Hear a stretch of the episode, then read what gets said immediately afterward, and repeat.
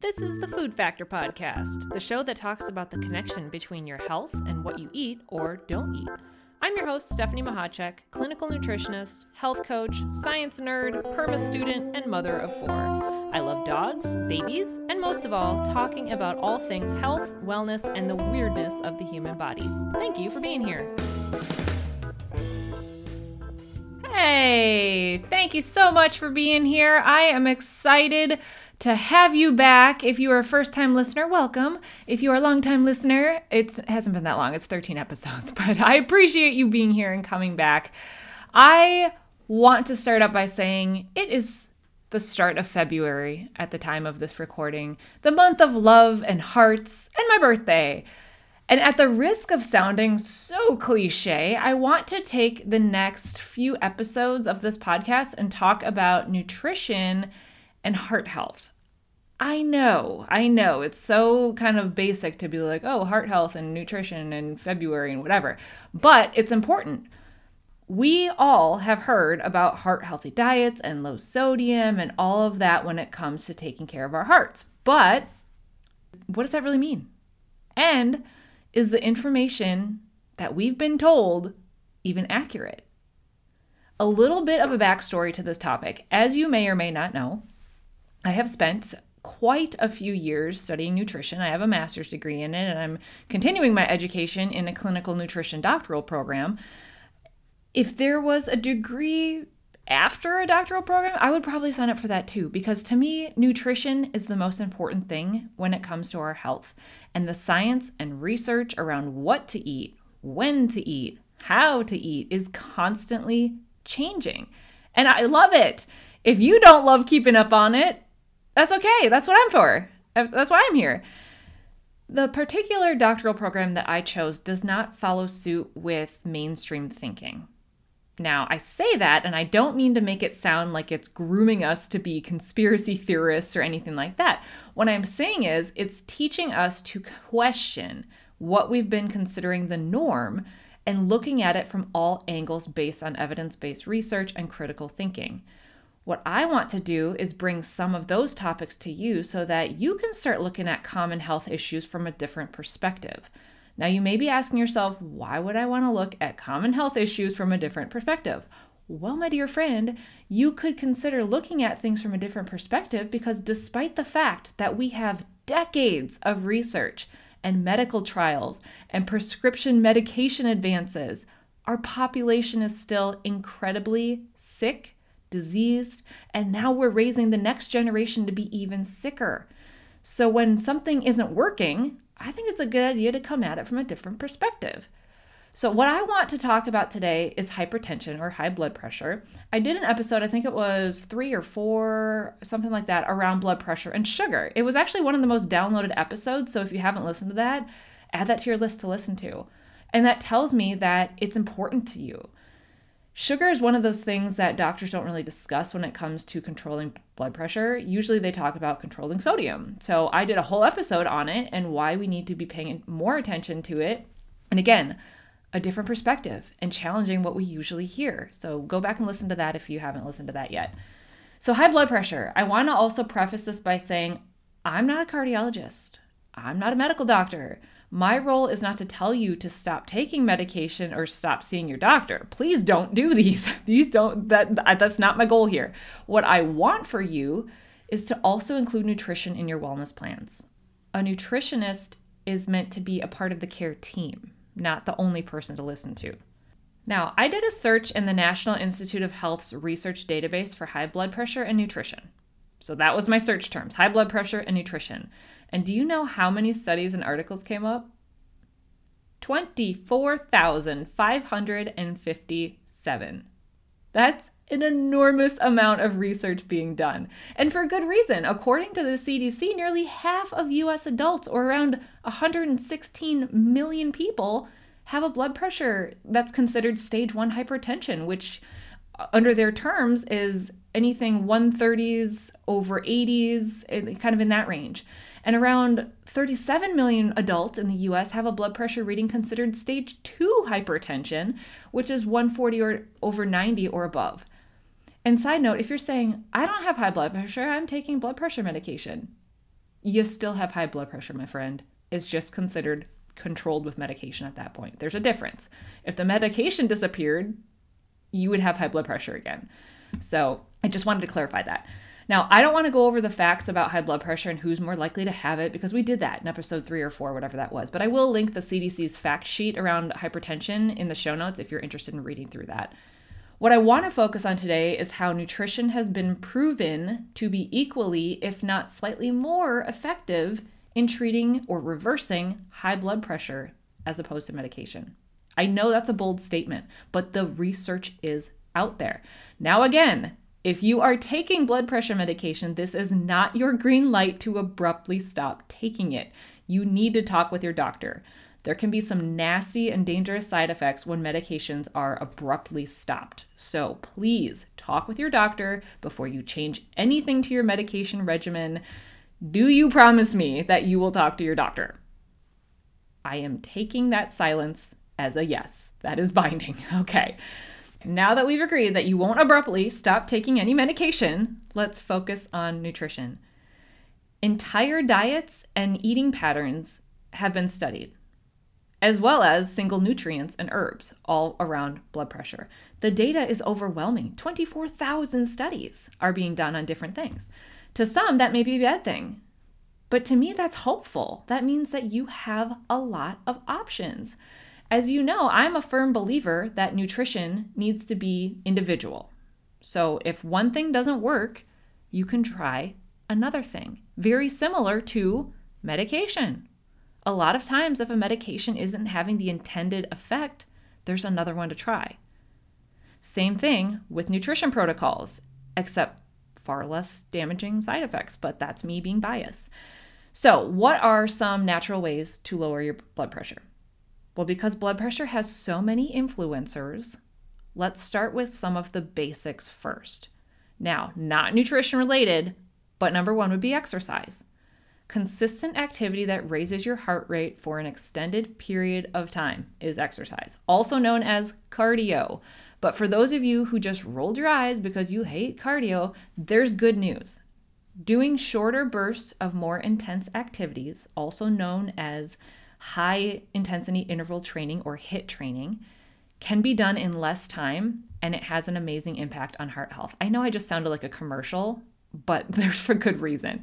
One of my professors has extensively studied HIIT training specifically for cardio and metabolic syndrome and reversal, uh, and, and it has had fantastic results. I have to say, I am a huge fan of HIIT workouts. The amount of adaptation you can see in a short amount of time is amazing. Personally speaking, again, this is just me. I use HIIT training. And I did after each one of my four kids were born. And it took me from super tired, kind of weak feeling postpartum shape to stronger, leaner, more energized in a relatively short amount of time. When I did my first workout after I got clearance from the OB uh, postpartum, I could barely jog like a half a mile and I used to be a, a, decent runner, but I could barely jog half a mile. I mean, I just went through labor and pregnancy and all of that. I was not in a good quality shape. I was not feeling great. Within a few weeks of HIIT training, specific workouts that I designed to do HIIT training for, I was then able to run over a mile at my pre pregnancy pace and actually slightly even faster. I felt amazing. Now, this is just my experience. Obviously, that's not scientific, but if you want to go down a research rabbit hole, look into benefits of HIIT training, H I I T training.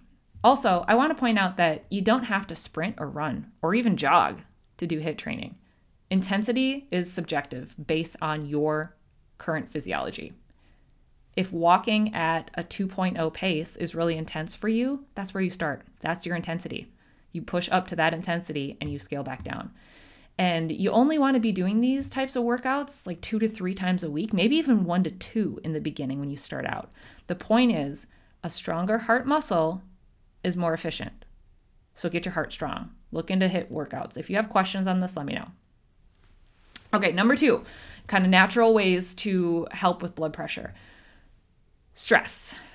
I know, we've heard it a million times. When you are stressed, you release stress hormones. Adrenaline, cortisol, these also impact your insulin, also a hormone. All of these hormones in the short term are beneficial. We've kind of talked about that in previous episodes. In the long term, though, like in the case of people who are chronically stressed or anxious, these hormones are highly inflammatory.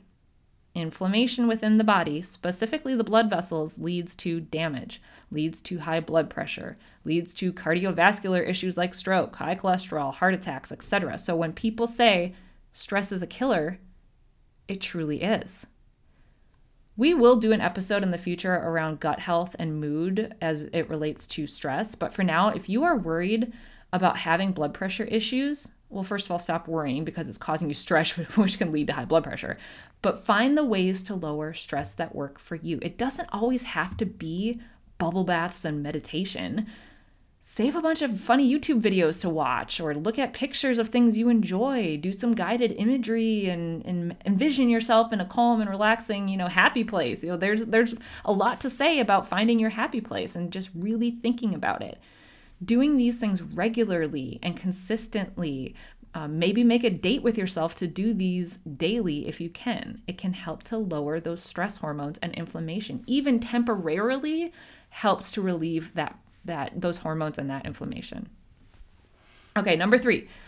Nutrition, of course. One of the most studied diets for high blood pressure is the DASH diet. I talked a little bit about that in the previous episode. Also, the Mediterranean diet is a close second, so you've probably heard of both of these. What I want to dive further into is why these diets work so well so that you understand, even if you don't follow these to a T, you can still benefit from implementing the elements that are effective for controlling your blood pressure.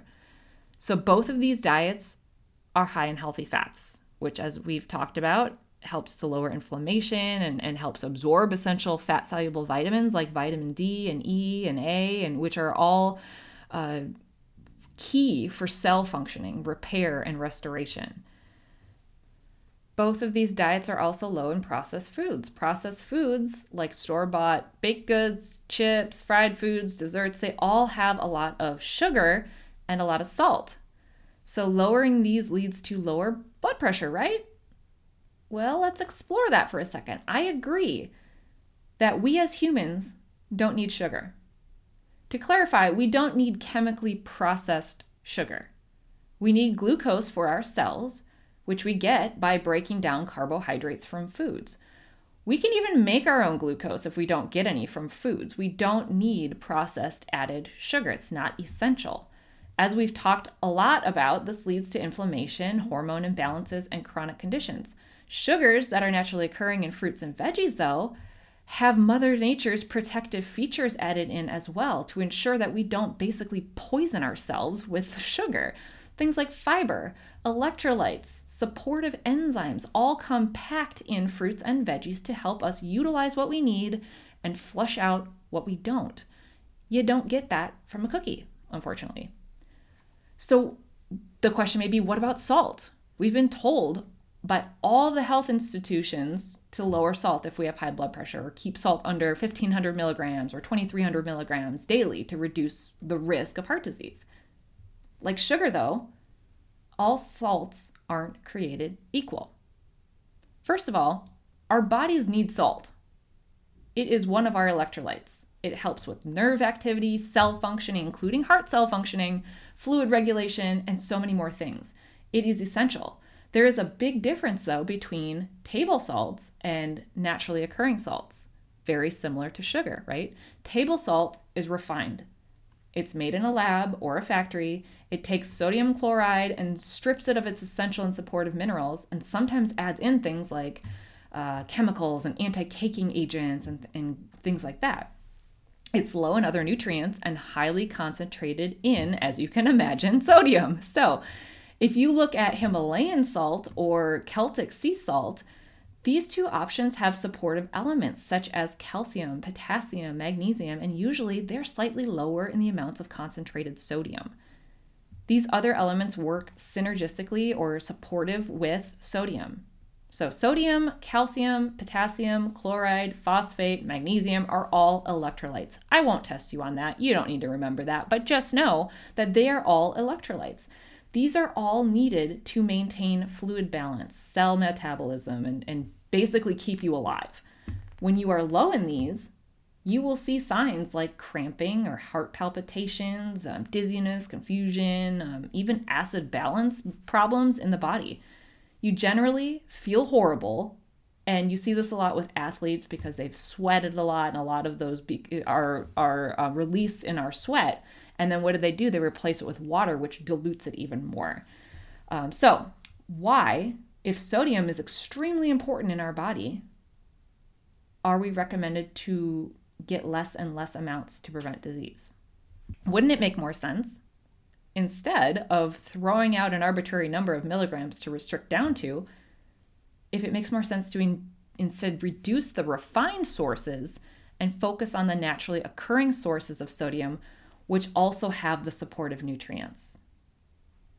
We have become so afraid of sodium that it even makes us avoid certain beneficial foods. Most vegetables have sodium as well. Cauliflower, broccoli, beets, celery, all are considered sodium rich. What else do they have? They have water, they have magnesium, they have naturally occurring nitrites that our body converts to nitric oxide, which is actually a vasodilator or helps open the blood vessels. Super beneficial for high blood pressure and cardiac health. Garlic, onions, ginger also contain enzymes and components that help to thin the blood cucumber and, and veggies that have a higher water content help to flush excess fluids and sodiums out of the body. It's like a natural check and balance system. If the sodium levels are too high or the body has used what it needs in that moment, it flushes it out. But if we're not drinking enough water or getting enough foods that have have water in them or um, other electrolytes in them, such as the fruits and veggies, there can be a buildup. There can be imbalance. Imbalance leads to disease. Bottom line, eat more veggies. Okay, so that's kind of a lot thrown at you. So let's recap real quick. All right, number one, nutrition, in my opinion, needs to be thought of as the first line of defense when it comes to high blood pressure.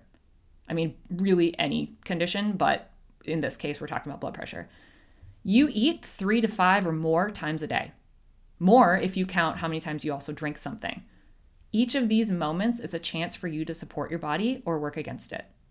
And I'm not saying that you need to eat perfectly. Nobody does. I don't. Nobody does. I'm saying, though, with that many daily opportunities to impact your outcome, we would be missing a huge part of the puzzle if we didn't include that in anyone's care plan. And looking deeper than just eat less than 1500 milligrams of sodium. To me, that's the equivalent of somebody telling you to eat 1200 calories and you use up all those calories eating like a greasy burger and fries and a milkshake. We need to look deeper. We need to look at quality. And we need to take an individual approach when it comes to nutrition, which I want to I, I want to throw something out there that I am in complete support of doctors. They are overworked. They're seeing hundreds of people a day. They don't have the time necessarily to do the quality uh, education that maybe they really want to do with patients. And that is when you can have somebody else on your team helping you with some of that. Okay, number two, many things impact blood pressure aside from nutrition. Exercise. We talked about HIIT training, stress, getting that under control. There are many things. Sleep, which we didn't even talk about. Herbs can be a big part of someone's blood pressure management plan. I, I won't get into herbs on this episode, but there are a lot of options like celery seed extract, olive leaf, garlic powders. There's so many. But side note though, I'm not going to talk about these herbs because they have side effects and contraindications and need to be considered on an individual basis. And then number three, we talked about sodium quality. You don't need to be afraid of sodium, but you need to be particular about what kind of sodium you use and what's used in your food. Himalayan salt, kosher salt, Celtic sea salt. Celtic sea salt is my favorite. It's gray and it has less sodium content, but higher content in calcium, magnesium, and other supportive minerals. It tastes awesome. I promise you, you won't even tell a difference. Now, if you are wondering where in the world to start with all of this, start small. Start by adding in more vegetables.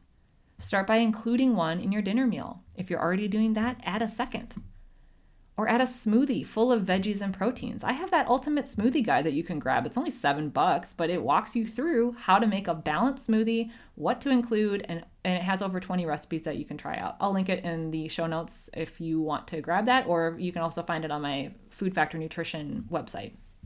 I hope you've enjoyed thinking a little bit outside the box when it comes to high blood pressure management. If you have questions, please don't hesitate to reach out. And if you know someone who may need to hear this information, I'd love it if you could share this episode with them so that they can get answers and get started on a more nutrient supportive way of eating. I appreciate you all so much. Have a wonderful rest of your day. Bye.